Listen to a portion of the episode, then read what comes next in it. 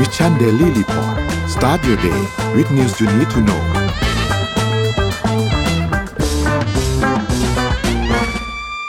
ต้อนรับทุกท่านเข้าสู่รายการ Mission Daily Report ประจำวันที่ 10 สิงหาคมพุทธศักราช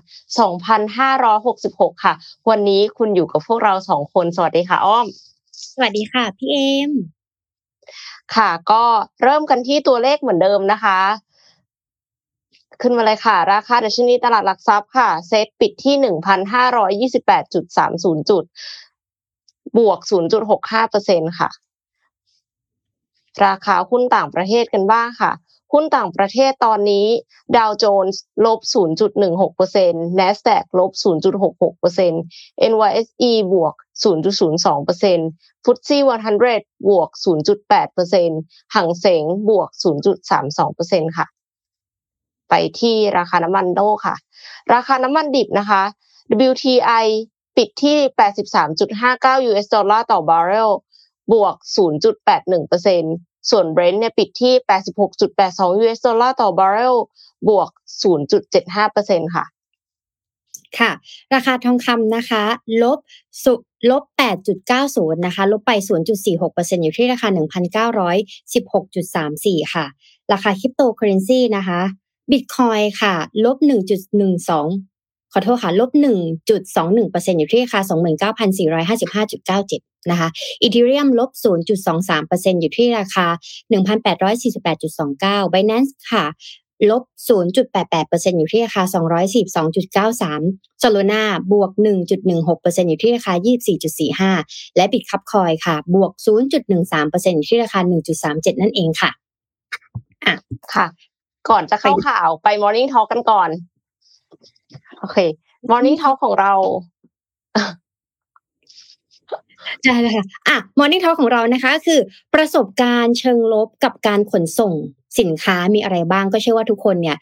ในชีวิตเนี้ยก็เคยส่งของแหละ ไม่ว่าจะเป็นโลจิสติกไหนก็ตามตั้งแต่วัยเราดิงวัยเด็ก จนปัจจุบันนี้นะคะ มีหลายโลจิสติกมากๆ ลองแชร์กันหน่อยค่ะว่าประสบการณ์เชิงลบเกี่ยวกับการขนส่งสินค้ามีอะไรบ้าง ไม่ใช่แค่ส่งภายในประเทศนะ ต่างประเทศก็ได้ ส่งแบบเครื่องบินก็ได้ทางเรือก็ได้นะคะ ทุกอย่างมันคือการขนส่งเลย ลองมาแชร์กันเพื่อเป็นไอเดียให้กับคนอื่นที่อยากจะส่งของ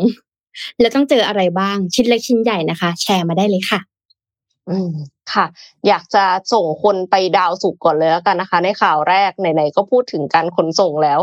ยังจำโอเชียนเกตได้ไหมคะอ้อมโอเชียนเกตที่ที่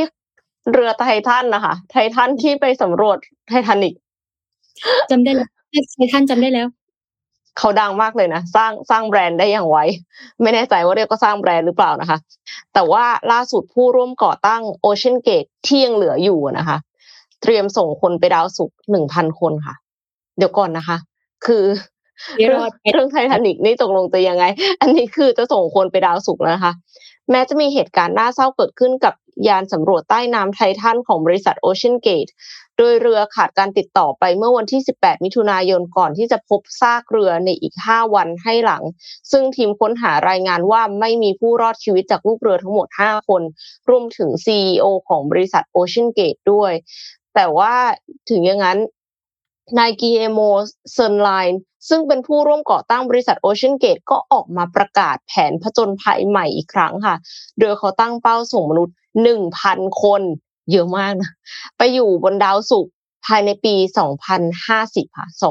2050 โดยดาวศุกร์เนี่ยเป็นดาวเคราะห์ลำดับที่สองในระบบสุริยะทุกคนเรียนมาก็จะท่องนะคะว่าพุธศุกร์โลกนะคะ ก็คือ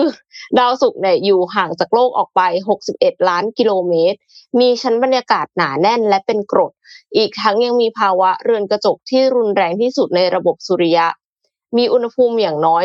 462 องศาเซลเซียสโอ้โหฟังดูก็ไม่น่าจะอยู่ได้เลยนะคะ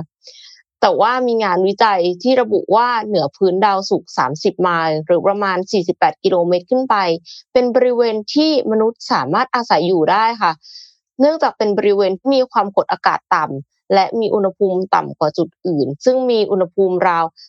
30-50 องศาเซลเซียสในกีเอโมเนี่ยเขาก็เชื่อว่ามนุษย์สามารถอยู่อาศัยในพื้นที่ได้จริง แต่ว่า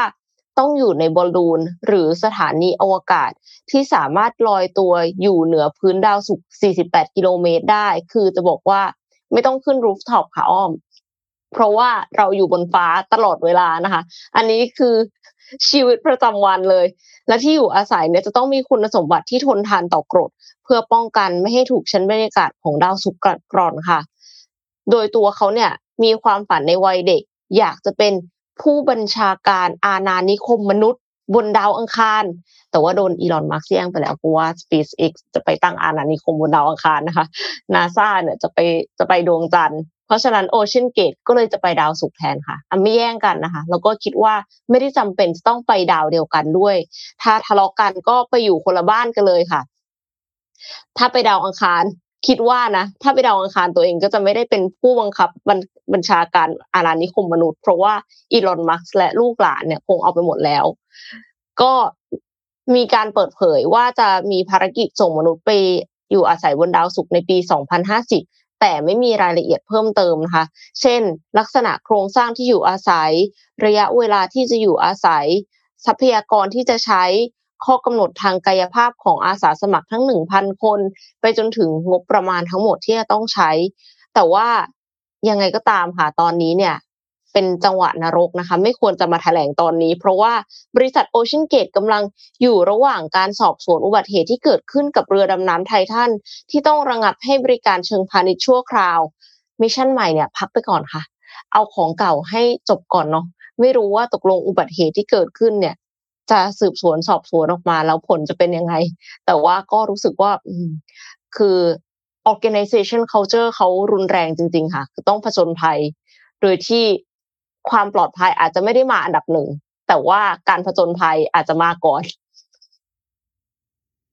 จริง ๆ แล้วบริษัทนี้นี่เขาก็รวมคนคิดใหญ่ทั้งนั้นเลยเนาะตั้งแต่เรือไททันจนไปถึงยานอวกาศไปดาวศุกร์นะคะ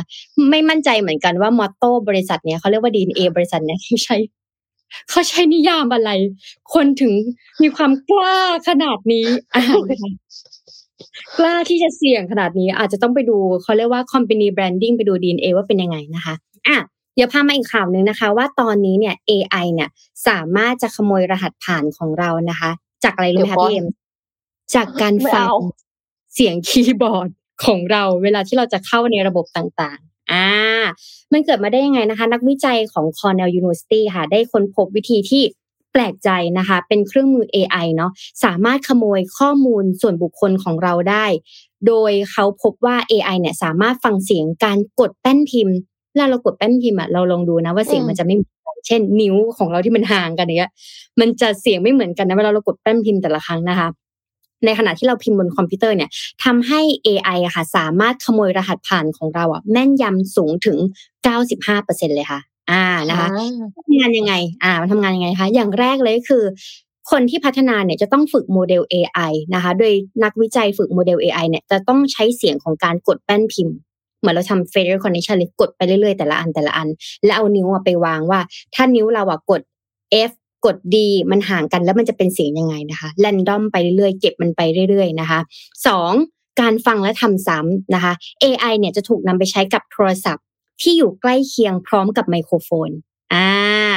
คอมพิวเตอร์ของเราอะมันก็มีไมโครโฟนใช่ปะแต่จริงๆแล้วมือถือของเราอะมีทั้งลำโพงแล้วก็ไมโครโฟนนะคะ สามารถฟังการกดแป้นพิมพ์บน macbook pro ได้ด้วยนะ ไม่ใช่ Windows macbook pro เพราะว่า macbook เนี่ย มันคีย์บอร์ดมันเตี้ยไง เออ แล้วเสียงมันเงียบนะ ถ้าเกิดใครใช้ macbook เนี่ยด้วยความที่คีย์บอร์ดเตี้ยแล้วมันเงียบอะค่ะ มันจะสามแต่ว่ามันคือมันฟังของ macbook pro ได้คือฟังขนาดคลื่นเสียงมันเงียบมากๆนะคะ แล้วก็สามารถทำซ้ำได้อย่างแม่นยำความแม่นยำในการทดสอบนี้นะคะ นักวิจัยเนี่ยทดสอบความแม่นยำของ AI ระหว่างการโทรผ่านซูมและ Skype นะคะ AI เนี่ยสามารถสร้างการกดแป้นพิมพ์ซ้ำได้ด้วยความแม่นยำสูง แม้กระทั่งระหว่างประชุมออนไลน์ เหมือนเราคุยกันอย่างเงี้ย แต่เราขนาดเราพิมพ์คอมพิวเตอร์ไปด้วยเนี่ย มันสามารถแยกสิคลื่นเสียงออกมาได้เลยนะคะ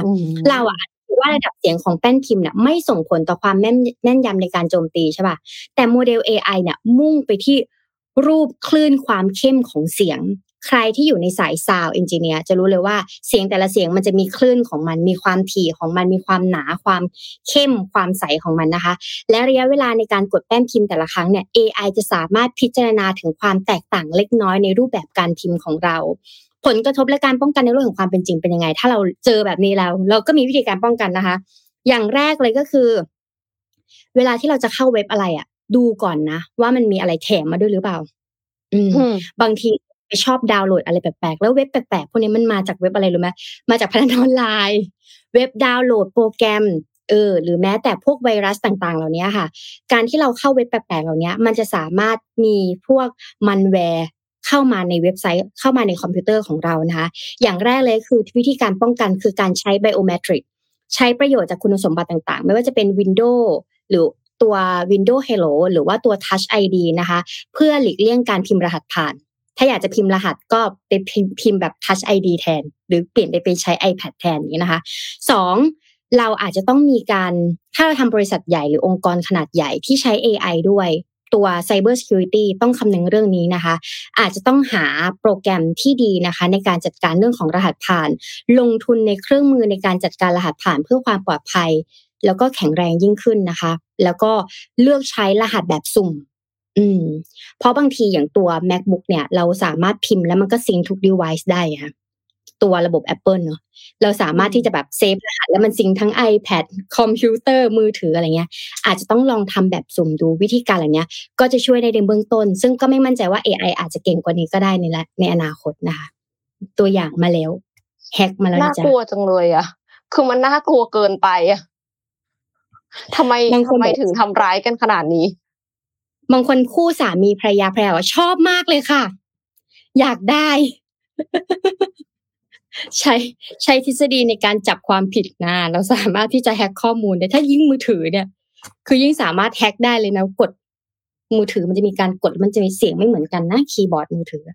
อันนี้คือฉีกทุก privacy ค่ะ PDPA ไม่ต้องพูดถึงแล้ว เพราะว่าเข้า password ไปเลย โอเค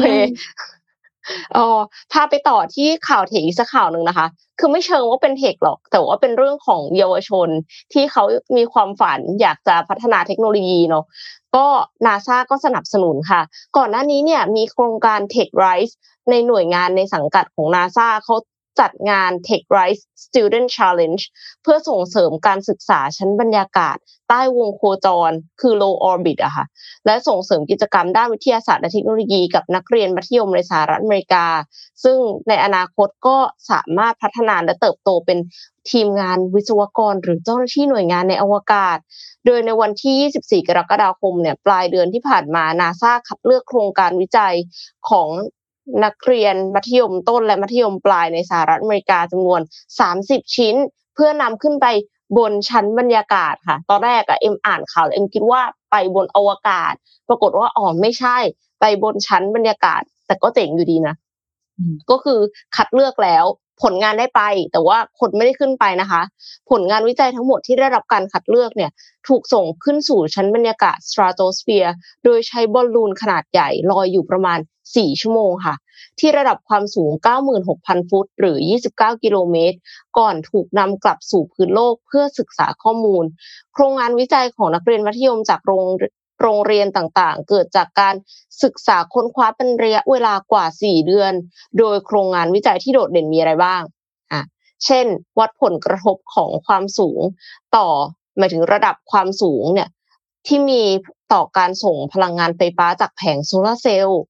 เซ็นเซอร์วัดกระแสไฟฟ้าของแผงโซลาร์เซลล์ที่ระดับความสูงต่างๆ ระหว่างการขึ้นและลงของบอลลูน ซึ่งเป็นผลงานของนักเรียนมัธยมในรัฐแอริโซนาค่ะสำหรับโครงการแข่งขัน Tech Rise Student Challenge ครั้งต่อไปเนี่ยคาดว่าน่าจะเริ่มต้นขึ้นในเดือนนี้แหละค่ะ ซึ่งเป็นอีกตัวอย่างหนึ่งของหน่วยงานด้านอวกาศที่พยายามเชื่อมต่อเทคโนโลยี แล้วก็เปิดโอกาสให้เด็กๆ เยาวชนได้เข้าร่วมโครงการสำรวจอวกาศค่ะ เอ็มว่าเป็นโครงการที่ดีมากเลย เพราะว่าคือเหมือนกับรางวัลที่ได้อะบางทีเขาก็ เด็กที่เขาตั้งใจทำงานวิจัยเนาะเขาก็ไม่ได้แบบว่าอยากจะได้ตังค์ถ่ายรูปจบ แต่ว่าอยากจะเห็นว่าเฮ้ยโครงงานวิจัยของเขาเนี่ย ได้รับการต่อยอดหรือเปล่า เอาไปพิสูจน์จริงไหมซึ่งมันไม่ใช่เรื่องง่ายนะที่จะเอาโครงงานวิจัยขึ้นไปบนชั้น stratosphere ยกเว้น คุณเอาขึ้นไปบนเครื่องบิน แต่มันก็ไม่ได้มีผลอะไร เพราะว่าอันนั้นคือทุกอย่างมันถูกปรับไปหมดแล้ว ก็จะไม่ได้ก็จะไม่ได้ใช้ประโยชน์จากความสูงในลักษณะนั้น เพราะฉะนั้นก็คือขึ้นไปกับบอลลูนนาซาเนี่ยก็แบบเป็นความภาคภูมิใจชีวิต เอาง่ายสัปดาห์วิทยาศาสตร์อะเราเห็นมาตั้งแต่เด็กอะแล้วเด็กทุกคนส่วนใหญ่ก็จะมีความฝันเนาะว่างานการทำงานที่นาซาหรือว่าเป็นนักบินอวกาศคือฝันสูงสุดอะคือมันอยู่มาหลายปีแล้วนะงานสัปดาห์วิทยาศาสตร์ในเมืองไทยอะณตอนนี้ถึงเวลาที่เด็กจะสามารถเข้าไปแข่งขันและเข้าไปแบบชาเลนจ์จนถึงชั้นบรรยากาศได้อะเจ๋งนะอืมอย่างนี้มันมันเร็วขึ้นแล้วไงอิจฉาเด็กสมัยนี้ ได้เรียนอะไรเร็ว เราอาจจะไม่ทันแล้ว เพราะบางทีเราต้องใช้ระยะเวลาหลายปีในการที่จะเรียนเรื่องเหล่านี้แล้วก็ไปทำงานไงเออ แต่ตอนนี้ใช่เด็กรุ่นใหม่สามารถเข้าถึงตรงนี้ได้แล้วถึงว่าเจ๋งมากนะคะมันเป็นยุคของเขาค่ะโลกเกิดมันไปค่ะ แต่ว่าถ้าถ้าใครเป็นผู้ประกอบการนะคะ หรือว่าเจ้าของธุรกิจเนี่ย ก็คงจะคุ้นเคยกับระบบโลจิสติกเป็นอย่างดี โดย ตามที่ Morning Talk ของเราเนาะแต่ว่าอันนี้จะไม่ใช่เราจะยังไม่พูดถึง Morning Talk นะคะ แต่ว่าเราจะมาแนะนำเรื่องระบบโลจิสติกส์เนี่ย ซึ่งก็คือกระบวนการขนส่ง หรือการเคลื่อนย้ายสินค้าข้อมูลทรัพยากรต่างๆ ไปสู่ลูกค้าในจุดหมายที่กำหนดค่ะ ซึ่งกระบวนการของโลจิสติกไม่ได้มีแค่การขนส่งเป็นหลักนะ แต่ว่ารวมถึงการแพ็คสินค้าขนย้ายสินค้า จัดการคลังสินค้าและกระจายสินค้าไปยังพื้นที่ต่างๆอีกด้วยค่ะ โลจิสติกเนี่ยช่วยขับเคลื่อนประเทศไทยได้นะคะ แล้วก็การพัฒนาประสิทธิภาพด้านโลจิสติกส์จำเป็นจะต้องใช้ทั้งเทคโนโลยี ระบบอัตโนมัติ AI ระบบการบริหารจัดการพลังงานทำให้กรมส่งเสริมการค้าระหว่างประเทศกระทรวงพาณิชย์ หรือ DITP ร่วมกับ RX TradeX ต้องการส่งเสริมและพัฒนาธุรกิจไทย ด้วยบริการและเทคโนโลยีด้านโลจิสติกส์ค่ะ ด้วยการร่วมมือการจัดงาน TILOG-LOGISTIX 2023นะคะระหว่างวันที่ 17 ถึง 19 สิงหาคมนี้ที่ hall 98 ของไบเทคบางนา ภายใต้แนวคิด Smart and Green Logistics for Sustainable Tomorrow หรือขับเคลื่อนธุรกิจไทยสู่อนาคตสีเขียวด้วยโลจิสติก อัจฉริยะรักโลกค่ะ และในวันนี้เราก็เลยจะมีแขกรับเชิญสองท่านนะคะ มาให้ความรู้กับเราค่ะ ขอเชิญคุณทวีปราชาพักดี ผู้อำนวยการสำนักพัฒนาและส่งเสริมธุรกิจบริการ กรมส่งเสริมการค้าระหว่างประเทศ และคุณวราพรธรรมจรี กรรมการผู้จัดการ RX Tradex ค่ะ สวัสดีค่ะ ครับ สวัสดีครับ สวัสดีตอนเช้าครับทุกท่านครับ สวัสดีค่ะ อยากจะขอรบกวนให้ท่านผู้อำนวยการสำนักพัฒนาและส่งเสริมธุรกิจบริการ กรมส่งเสริมการค้าระหว่างประเทศ ช่วยเล่าถึงภาพรวมของธุรกิจโลจิสติกของไทย และคิดว่าโลจิสติกสำคัญต่อการทำธุรกิจในประเทศไทยอย่างไรบ้างคะครับธุรกิจโลจิสติกของไทยก็เป็นธุรกิจที่มีขนาดใหญ่นะแล้วก็ก่อตั้งมานานแล้วนะครับ ปัจจุบันเราก็จะมีสมาชิก ผู้ให้บริการทั้งหมดอยู่ที่ประมาณ 34,000 รายนะครับให้บริการทุกรูปแบบการขนส่งที่ที่ท่านวิทยากรเอ่ยมาเมื่อเมื่อเมื่อก่อนหน้านี้นะฮะแล้วก็ดูเหมือนว่าพัฒนาการของเราเนี่ยแล้วก็มาตรฐานของไทยนี่จะได้รับการยอมรับค่อนข้างจะสูงนะฮะแล้วก็จากการวัดดัชนีผู้ให้บริการความเป็นเลิศในการให้บริการล่าสุดนี้ก็เราก็อยู่อันดับที่ 34 จาก 139 ประเทศนะฮะซึ่งซึ่งเป็นอ่าเป็นการวัดโดย World Bank นะซึ่งซึ่งก็แสดงว่าเราเรามีศักยภาพในการให้บริการ และก็ประสิทธิภาพสูงพอสมควรนะฮะเป็นแค่เอ่อเป็นรองแค่สิงคโปร์กับมาเลนะฮะในภูมิภาคนะครับเอ่อเราก็เลยมองเห็นว่าด้วยความที่ที่เรามีความพร้อมเอ่อค่อนข้างจะจะจะดีในทุก ๆ ด้านนะฮะในในตัวชี้วัดทั้งหกตัวชี้วัดเนี่ยเราเราได้ มีการพัฒนาขึ้นค่อนข้างเยอะนะฮะมีบางตัวที่เรายังยังอาจจะด้อยอยู่ไอ้การจัดกิจกรรมลักษณะนี้ก็เลยจะเป็นการเออเรามาทบทวนมาดูกันว่าเราเราจะพัฒนาไปในทิศทางไหนช่องทางไหนได้บ้างอะไรเงี้ยนะครับแล้วก็รวมไปถึงการoffer service ที่เรามีนะฮะว่ามันมีหลากหลายนะไม่ใช่แค่แค่การขนส่งทางรถทางอะไรที่เราเห็นเนี่ยนะฮะนั่นนั่นก็คือความสำคัญของโลจิสติกด้วยอ่าโดยโดย ในโลกปัจจุบันนะฮะการค้าขายในในโลกาในยุคโลกาภิวัตน์นี่มันต้องอาศัยความเร็ว ความแม่นยำความถูกต้องของข้อมูลนะฮะและราคาถูกด้วย ซึ่งซึ่งในงานนี้เราก็จะได้เห็นนะฮะว่าว่าการให้บริการของผู้ผู้ประกอบการไทยของผู้ให้บริการไทยนี้มีมีความพร้อมในในด้านนี้นะครับ แล้วก็พร้อมที่จะให้บริการคนไทยทุกท่านครับ โลจิสติกไทยนี่แข็งแกร่งมากเลยนะคะ แล้วในส่วนของงานล่ะคะ ในการจัดงาน TILOG-LOGISTIX ที่จะมีขึ้นในปลายอาทิตย์หน้าไม่ทราบว่าทางผู้จัดมีการมีวางแนวคิดและวัตถุประสงค์ในการจัดงานไว้อย่างไรบ้างคะแนวคิดในการจัดงานปีนี้นะฮะก็จะเป็นแนวคิดที่เป็นเทรนด์ของโลกนะฮะก็คือภายใต้แนวคิด smart and green logistics for sustainable tomorrow นะฮะซึ่งซึ่งมันเป็นประเด็นที่ มีการคุยกันนะฮะมีการนำมาตรการต่างๆ มาใช้บังคับในการประกอบการโลจิสติกด้วยในการขนส่งสินค้าด้วยว่าจะต้องเป็นมิตรต่อสิ่งแวดล้อมจะต้องรักโลกนะฮะซึ่งซึ่งเราก็เลยหยิบเอาทีมนี้มามามาใช้ในปีนี้นะฮะโดยวัตถุประสงค์ก็เพื่อที่จะแสดงให้เห็นว่าเรามีการปรับตัวนะ เรามีเทคโนโลยีที่ที่เพียบพร้อมในการที่จะรองรับเทรนด์ของโลกในยุคปัจจุบันที่กำลังเปลี่ยนแปลงไปนี่นะอะไรอย่างเงี้ยนะฮะแล้วก็ หลักๆกก็คือเพื่ออยากจะเห็นว่าเราเราเรามีความพร้อมหนึ่งแหละฮะพร้อมในการเป็นหับของภูมิภาคด้วยนะฮะพร้อมในการรองรับการขนส่งที่จะเชื่อมโยงมาจากภูมิภาคแล้วก็จากประเทศทั่วโลกด้วยนะฮะนั่นนั่นก็คือวัตถุประสงค์ที่เราอยากจะให้เกิด แล้วก็นอกจากนั้นเราก็อยากจะให้เกิดการเชื่อมโยงนะฮะเพราะว่าโลจิสติกนี้มันมันจะเป็นลักษณะ ของธุรกิจที่ให้บริการมากกว่า ซึ่งการให้บริการเนี่ยมันต้องมีเครือข่ายในการเชื่อมโยงครับกับภูมิภาคกับทั่วโลกนี่คือหนึ่งในวัตถุประสงค์เรา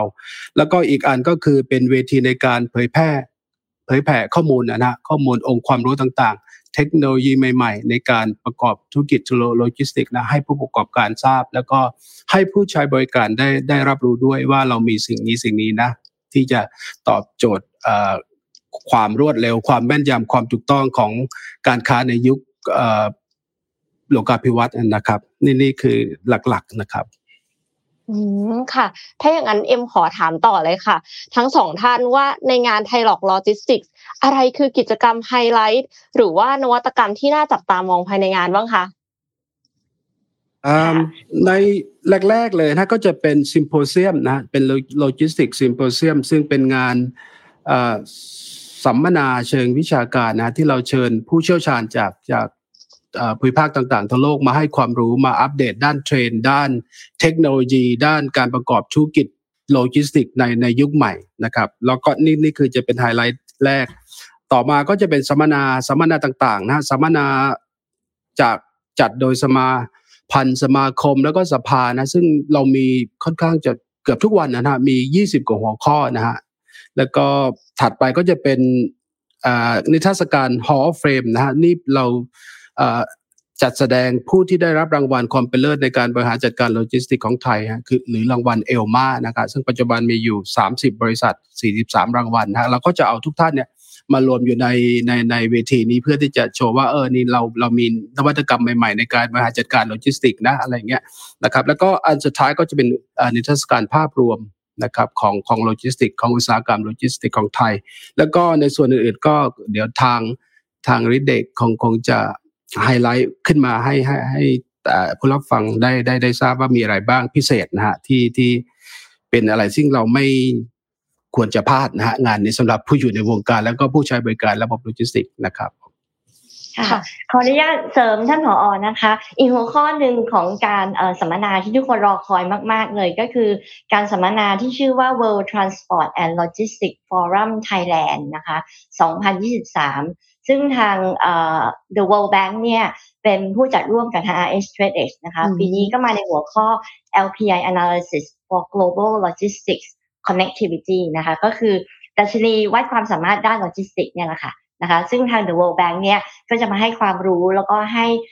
เทรนด์แล้วก็ข้อมูลต่างๆ ที่เกี่ยวกับการอัปเดตโลจิสติกสากลทั่วโลกเลยนะคะไม่ใช่เฉพาะประเทศไทยอย่างเดียวนะคะไฮไลท์อีกสองอย่างนะคะที่ทุกคนต้องไม่พลาดเลยนะคะก็คือเรื่องของผู้ที่มาแสดงสินค้าทั้งหมดในงานนี่แหละค่ะนะคะซึ่งมาจากทั้งหมดเนี่ยประมาณ 415 แบรนด์นะคะจาก 25 ประเทศ ทั่วโลกเลยนะคะรวมทั้งไทยด้วยนะคะซึ่งทุกท่านเนี่ยก็เรียกได้ว่านำเอาเทคโนโลยีนะคะไม่ว่าจะเป็น smart นะคะหรือ green นะคะหรือเทคโนโลยีใหม่ๆเนี่ยทางด้านโลจิสติกทั้งหมดเนี่ยมาแสดงนะคะยกตัวอย่าง เช่นระบบ automationทั้งหมดในการบริหารคลังสินค้านะคะหรือว่าคลังสินค้าอัจฉริยะที่ใช้พลังงานแสงอาทิตย์นะคะแล้วก็ระบบการขนส่งต่างๆนะคะที่ใช้ ระบบ AI เข้ามาช่วยนะคะไม่ว่าในในในการลดเส้นทางการขนส่งนะเพื่อได้เส้นทางที่สั้นที่สุดนะคะหรือใช้รถขนส่งน้อยที่สุดเป็นการประหยัดแล้วก็แน่นอนรักสิ่งแวดล้อมด้วยนะคะหรือโฟกลิฟที่เป็นโฟกลิฟไฟฟ้าแล้วนะคะจะไม่ใช้เครื่องยนต์แบบเดิมแล้วนะคะฉะนั้นนั้นทุกอย่างในงานเราเนี่ยจะติด tag ให้หมดเลยว่าโซลูชันหรือ Product ไหนเนี่ยที่เป็น smart หรือที่เป็น green นะคะแล้วก็คอนเทนต์ต่างๆ ที่ท่านผอได้ได้ได้กล่าวไปแล้วข้างต้นนะคะรวมทั้งนิทรรศการเนี่ยเรียกว่าอัดแน่นเต็มสามวันเลยนะคะ ในในสามวันที่เราจัดงานค่ะมีไฮไลท์เยอะมากๆเลยนะคะ ผู้ประกอบการเนี่ยพลาดไม่ได้ ถ้าผู้ฟังฟังแล้วรู้สึกสนใจค่ะ อยากจะเข้าชมงานสามารถลงทะเบียนล่วงหน้าได้ยังไงติดต่อสอบถามที่ไหนบ้างคะ ได้เลยค่ะ ตั้งแต่วันนี้เลยนะคะ จนถึงก่อนวันงานหนึ่งวันเนี่ยลงทะเบียนล่วงหน้าได้เลยนะคะ ที่เว็บไซต์ของเรานะคะ www.thailog-logistics นะคะ com นะคะ หรือว่าถ้าเกิดขี้เกียจนะคะ ก็คือโทรมาได้เลยนะคะ เรามี contact center เรานะคะที่ 02-686-7222 นะคะ อีเมลก็ได้นะคะ contact center at rxtradex com นะคะ หรือถนัดไลน์นะคะเดี๋ยวนี้ทุกคนใช้ไลน์กันหมดนะคะ แอดไลน์เราได้เลยนะคะ ที่ตัว at sign นะคะ TILOG ขีด LOGISTIX นะคะ TILOG-LOGISTIX ก็คือสะกดตามหน้าจอที่ทุกท่านเห็นอยู่นะคะอืมค่ะ วันนี้ก็ต้องขอขอบคุณ คุณทวีปราชาพักดี ผู้อำนวยการสำนักพัฒนาและส่งเสริมธุรกิจบริการ กรมส่งเสริมการค้าระหว่างประเทศ และคุณวราพรธรรมจรี กรรมการผู้จัดการ RX Tradex มากนะคะสำหรับข้อมูลที่น่าสนใจในวันนี้ค่ะ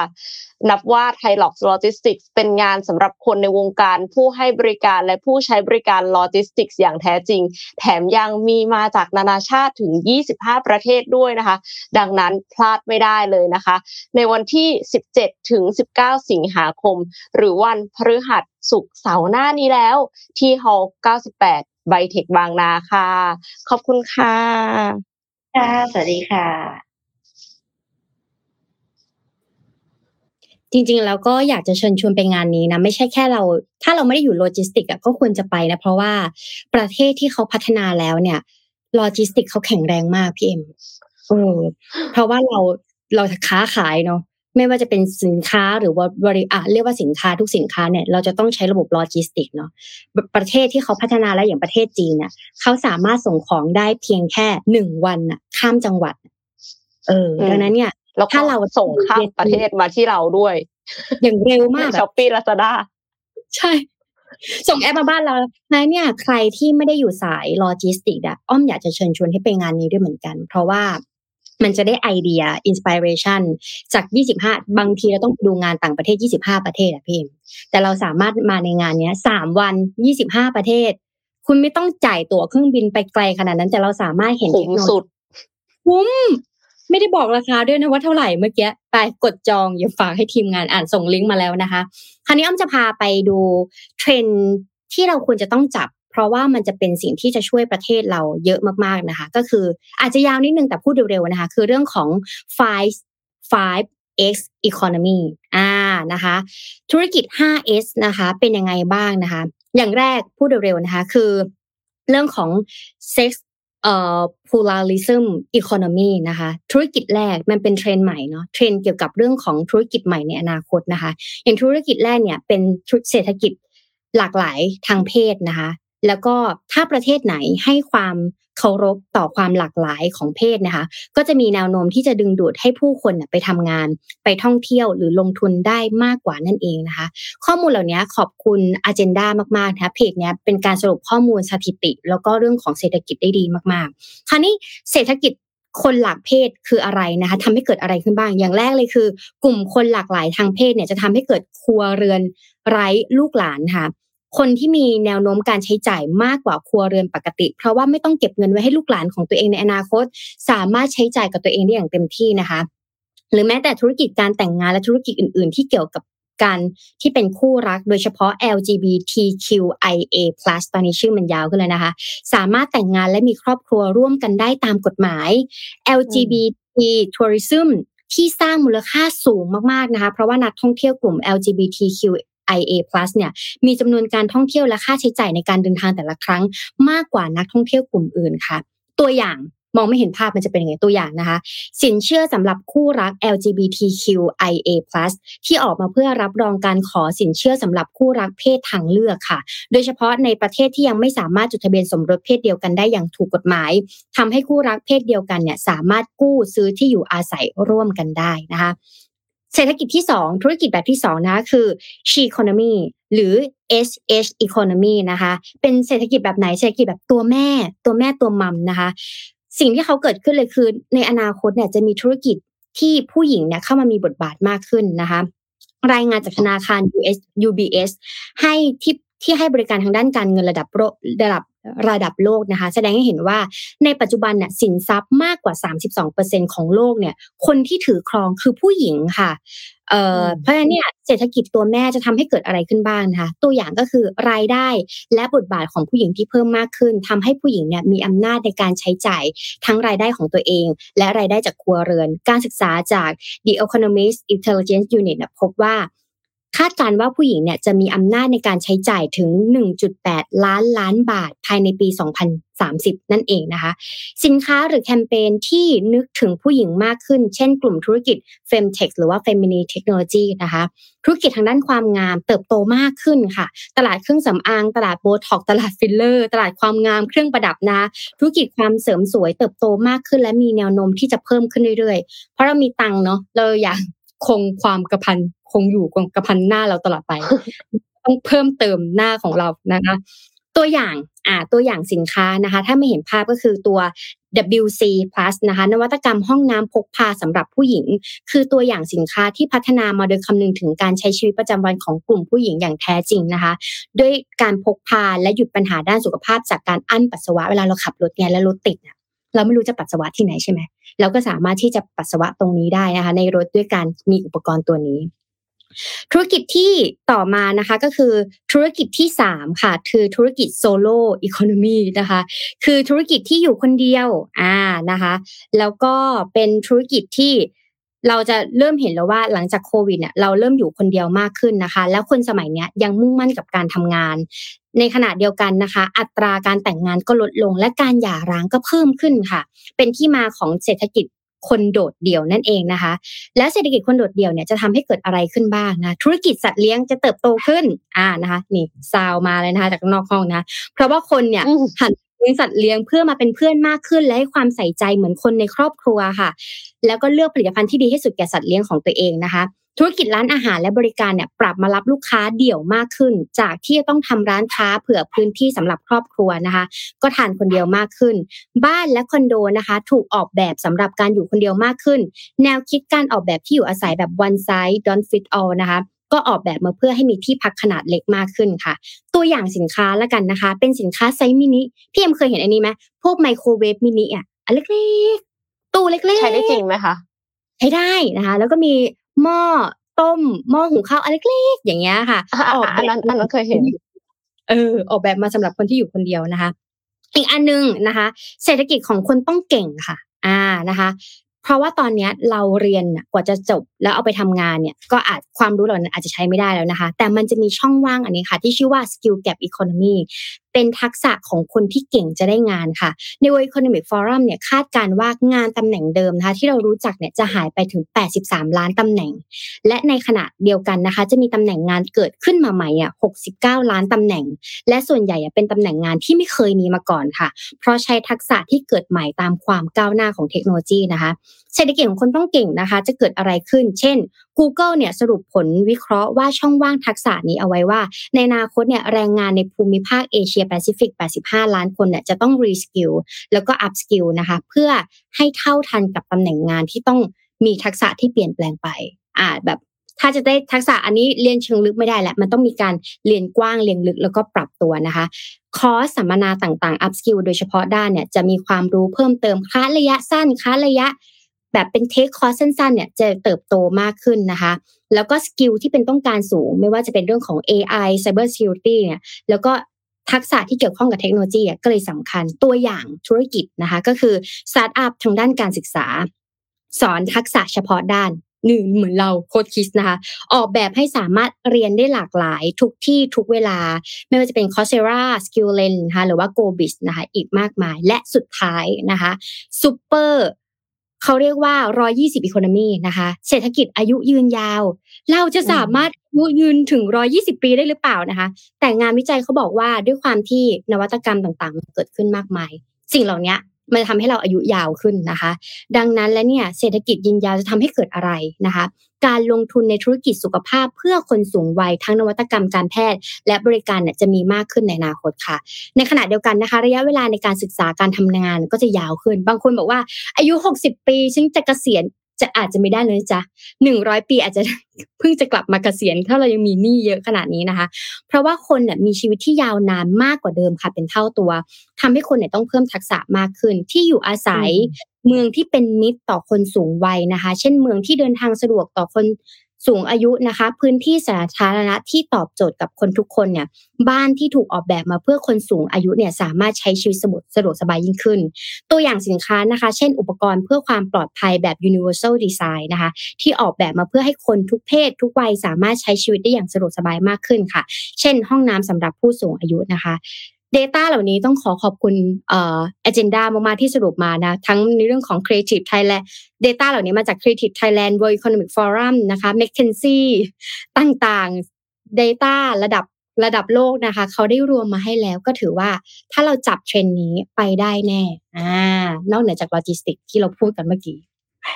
อืม ค่ะ เป็นสิ่งที่น่าสนใจมากเพราะว่าโอกาสทางธุรกิจใหม่ๆเนี่ยก็มีเสมอไม่ว่าเศรษฐกิจจะอยู่ในภาวะไหนเนาะแต่ว่าสิ่งหนึ่งที่อาจจะมีทำให้ประเทศชาติชะลอตัวลงอะ ก็คือรายได้ไม่พอรายจ่าย ก็เลยทำให้หนี้ครัวเรือนเนี่ยทะลุหนึ่งล้านล้านค่ะ เครดิตบูโรห่วงเจนวเบี้ยวจ่ายมากที่สุด ธนาคารแห่งประเทศไทย มีการปรับข้อมูลหนี้ครัวเรือนไทยนะคะ แล้วก็คือประกาศข้อมูลออกมาเนี่ยล่าสุดหนี้ครัวเรือนไทยอยู่ระดับ 90.6%ของ GDP หรือ 17.62 ล้านล้านบาทค่ะหนี้ครัวเรือนไทยภายใต้ข้อมูลใหม่ของธนาคารแห่งประเทศไทยเนี่ยครอบคลุมหนี้ในระบบเพียง 70%เท่านั้น แต่ยังมีหนี้อีกประมาณ 30%ที่ไม่ได้อยู่ภายใต้การกำกับดูแลค่ะ นายสุรพลโอภาสเสถียร ผู้จัดการใหญ่บริษัทข้อมูลเครดิตแห่งชาติ หรือว่าเครดิตบูโรเนี่ยเขาให้สัมภาษณ์ในรายการดีพอกับกรุงเทพธุรกิจนะคะ ซึ่งก็คือสามารถรับชมได้ทาง YouTube ด้วยนะเขากล่าวว่านี่ครัวเรือนที่อยู่ในระบบของเครดิตบูโรทั้งหมดอยู่ที่ 13.45 ล้านล้านบาท คิดเป็นราว 84%ของหนี้ครัวเรือนไทย ในจำนวนนี้เนี่ยเป็นหนี้ที่ไม่ก่อให้เกิดรายได้ หรือค้างชำระ หนี้เกิน 91 วันก็คือเป็น NPL แล้วนะคะ ไตรมาสที่ 1 ที่ผ่านมาเนี่ยหนี้เสียอยู่ที่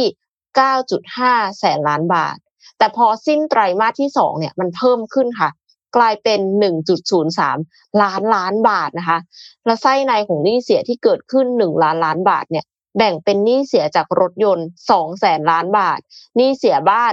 1.8 แสนล้านบาท และสินเชื่อส่วนบุคคล กู้เป็นก้อนผ่อนเป็นงวด 2.5 แสนล้านบาท จากการกู้ไปก่อนผ่อนทีหลัง และหนี้เกษตรกรอีกราว 6-8 หมื่นล้านบาทค่ะ คาดว่าหลังจากนี้จะเห็นหนี้เสียค่อยๆเพิ่มขึ้นอีก เพราะว่าตามคาดการเศรษฐกิจไทยที่จะฟื้นฟูเต็มที่ได้กลางปี 2567 ก็คือยังใช้เวลาอีกสักระยะหนึ่งอะค่ะ ทีนี้ สิ่งที่น่าจับตามอง ปกติเขาจะจับตามองหนี้ที่กำลังจะเสียด้วย ว่าจะทำยังไงไม่ให้เป็นหนี้เสียนะคะหนี้ที่กำลังจะเสียอยู่ในระดับสูง โดยเฉพาะหนี้จากสินเชื่อรถยนต์ ที่กำลังมีปัญหาในการชำระหนี้ราว2แสนล้านบาทค่ะ และเป็นหนี้จากสินเชื่อบ้าน 1.3 แสนล้านบาท และสินเชื่อบุคคล 8.6 หมื่นล้านบาท สินเชื่อบ้าน 70%เนี่ยเป็นสินเชื่อบ้านที่ไม่เกิน 3 ล้านบาทค่ะ แปลว่าอะไรคะแปลว่าคนส่วนใหญ่เนี่ยคือเป็นกลุ่มรายได้ปานกลางถึงรายได้น้อยนะ ที่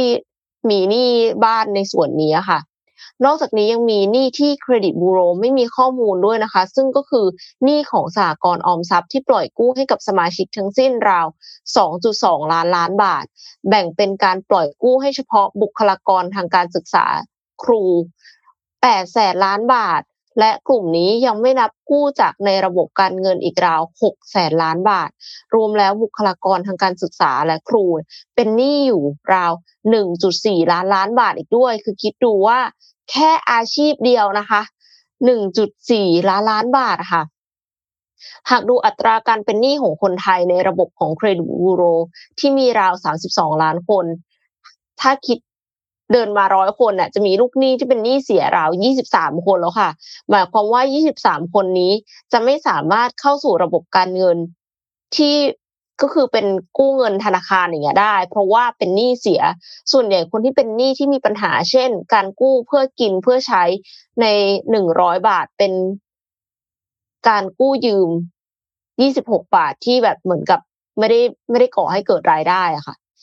ในลูกหนี้ทั้งหมดที่น่าห่วงที่สุดคือกลุ่มหนี้ Gen Y ที่เป็นหนี้เสียแล้ว3.7แสนล้านบาท และ Gen X อีก2.7ล้านแสนล้านบาทค่ะ โดยเฉพาะในช่วงอายุ 35-40 ปี ซึ่งส่วนใหญ่ลูกหนี้ที่มีปัญหากระจายอยู่ในเมืองใหญ่ เพราะว่าเป็นหนี้เพื่อการบริโภค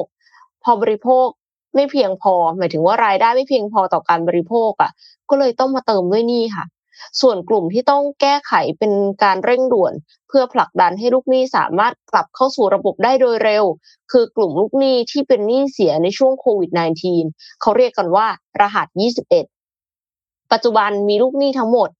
4.9 ล้านบัญชี คิดเป็นหนี้ทั้งสิ้นราว 3.7 3.7 แสนล้านบาท หรือว่าคิดเป็นจำนวนคนที่ 4 ล้านคน ที่เป็นหนี้เสียหรือประสบภัยทางการเงิน ในช่วงโควิด -19 ทั้งที่ก่อนหน้ากลุ่มเนี้ยค่ะ 3.4 ล้านคนเนี่ย เป็นลูกหนี้ที่ชำระดีมาโดยตลอด อันนี้ก็ต้องดูแลเขาหน่อยนะคะ เพราะว่าจริง ๆ เขาไม่ได้ตั้งใจจะเบี้ยวหนี้นะแต่ว่าเพราะผลกระทบจากโควิด -19 ไปกระทบรายได้เขาอย่างรุนแรง หลายคนคงตกงานนะคะ ก็เลยไม่สามารถชำระหนี้ได้ค่ะ ก็ ฝากถึงรัฐบาลใหม่ด้วยนะคะ ดูแลด้วยนะคะ ส่วนใครที่เป็นหนี้อยู่ แล้วก็อยากจะหลุดออกจากวงการเป็นหนี้นะคะ ขอแนะนำ Facebook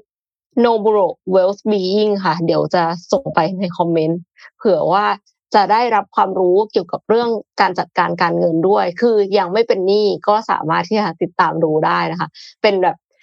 เป็น social startup ที่ทำเพื่อให้คนไทยไม่เป็นหนี้ค่ะ เรื่องหนี้มันเป็นเรื่องที่ทุกคนต้องเจอนะคะ แล้วก็มันไม่ควรคือหลังๆ เนี่ยอ้อมก็เห็นคน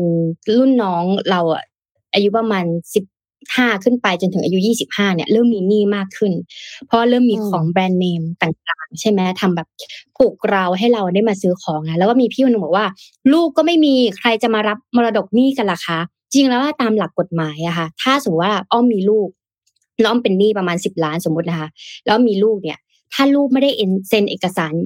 รับหนี้เนี่ย ลูกไม่ต้องเสียค่ะ ลูกไม่ต้องมารับมรดกต่อมรดกหนี้ต่อในวันที่เราเสียชีวิตไปแล้วนะคะ แต่สิ่งที่มันจะเกิดขึ้นเลยคือ ไอคนเรา เอ่อเขาเรียกว่าระบบประเทศเนี่ย จะต้องรับผิดชอบเรื่องนี้ เพราะมันมีหนี้เสียที่มันเกิดขึ้นแต่ว่ามันไม่มีคนที่รับช่วงต่อใช่ไหมคะนั้นเนี่ยโครงสร้างธุรกิจก็เลยสำคัญมากๆ เลยอยากจะพามาอีกหนึ่งอันว่าถ้ารัฐบาลไม่รีบจัดตั้งนะคะ สิ่งที่มันจะเกิดขึ้นอีกอย่างหนึ่งเรื่องของการท่องเที่ยวค่ะเอ่อการท่องเที่ยวเนี่ย ถ้ารัฐบาลไม่ได้ถูกจัดตั้งขึ้นนะคะ มันจะทำให้การท่องเที่ยวเนี่ย รายได้หายไปถึงแสนล้านบาทเลยค่ะพี่เอ็มสททนะคะ ตั้ง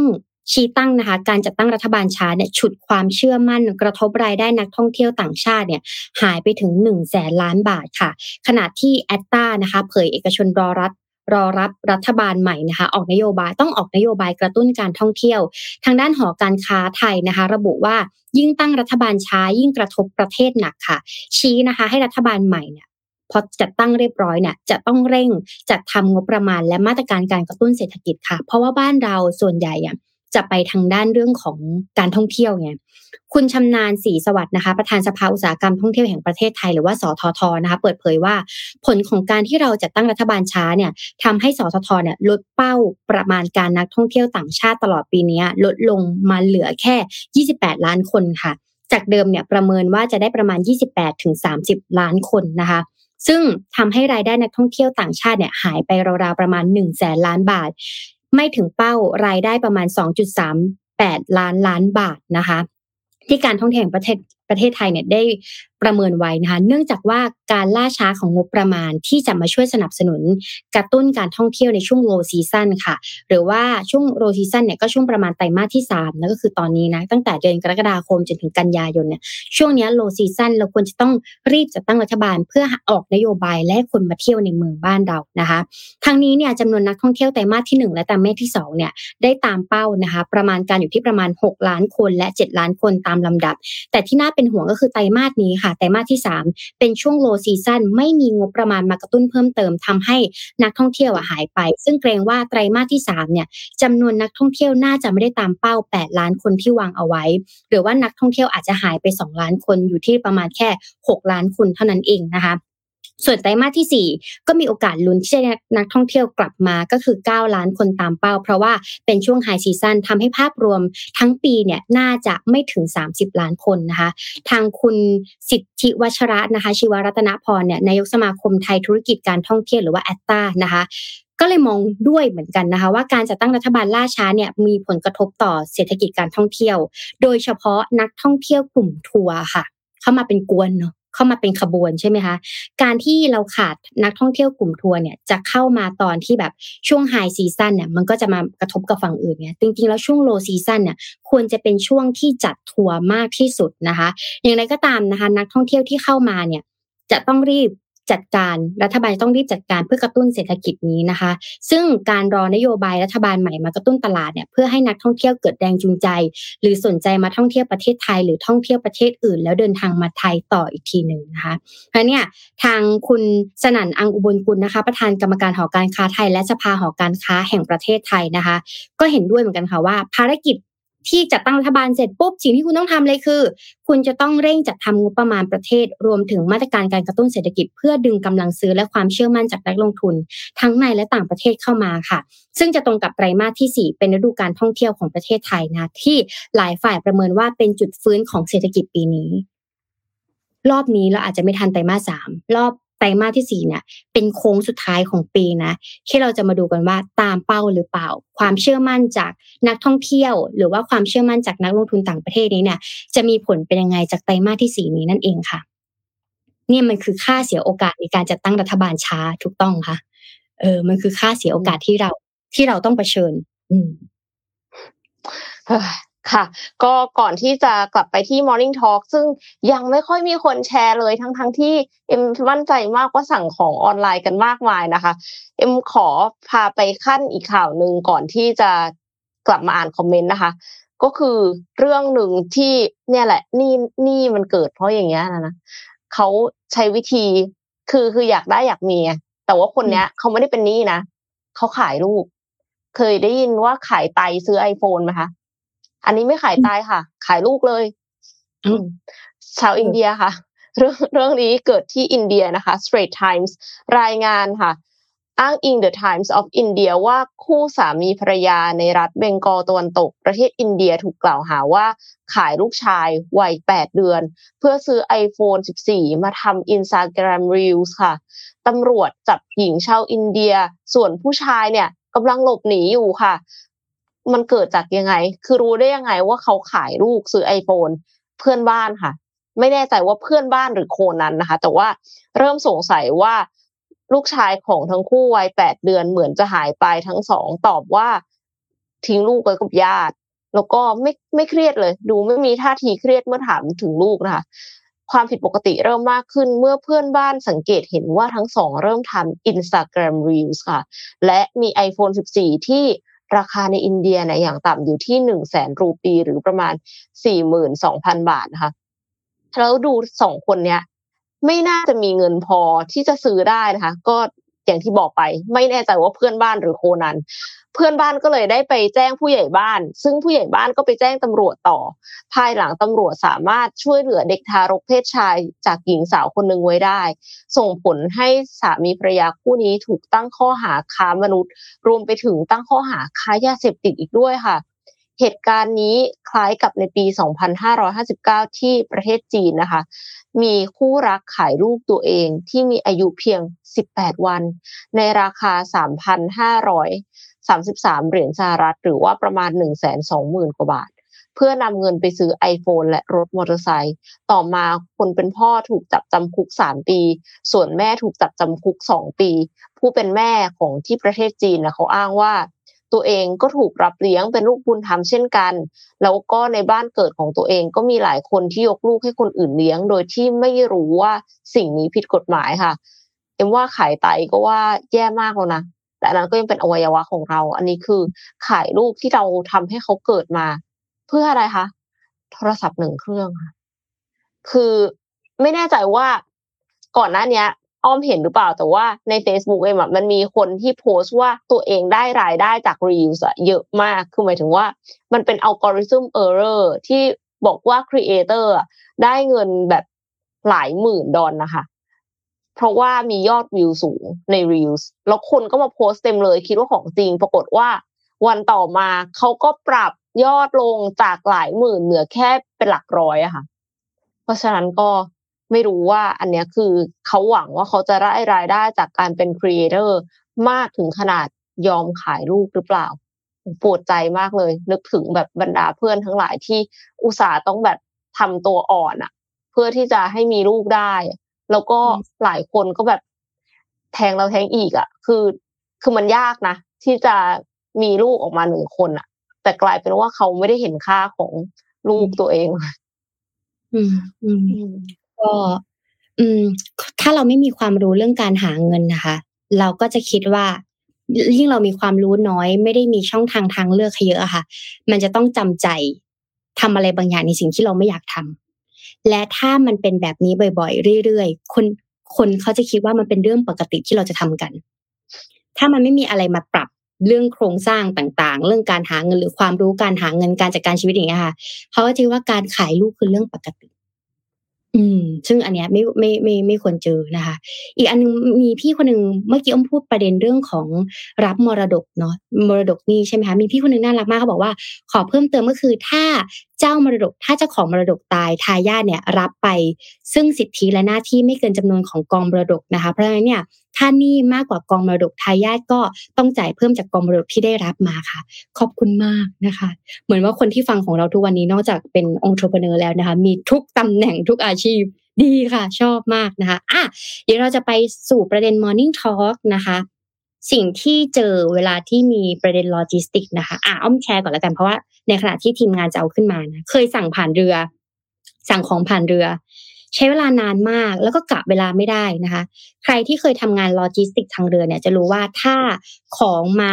เร็วกว่ากำหนด และถ้าเราไม่รีบไปรับของเนี่ยเราต้องจ่ายค่า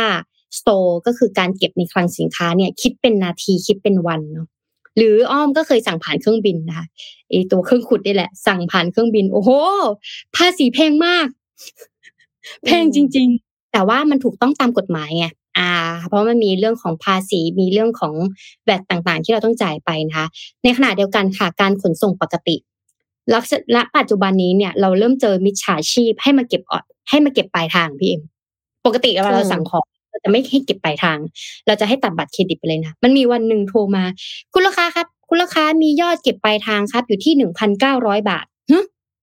มาจากไหนเยอะด้วยนะเออ มาจากไหนบอกว่าแต่พี่ไม่เคยสั่งเก็บปลายทางนะ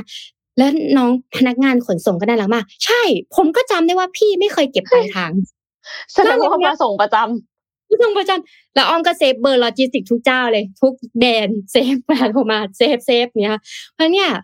ความน่ารักก็คือพนักงานเนี่ยเขาก็จะโทร confirm จนกว่าเราจะได้รับของจริงๆนะอ้อมมีความรู้สึกว่าหลังๆเนี่ยระบบโลจิสติกการขนส่ง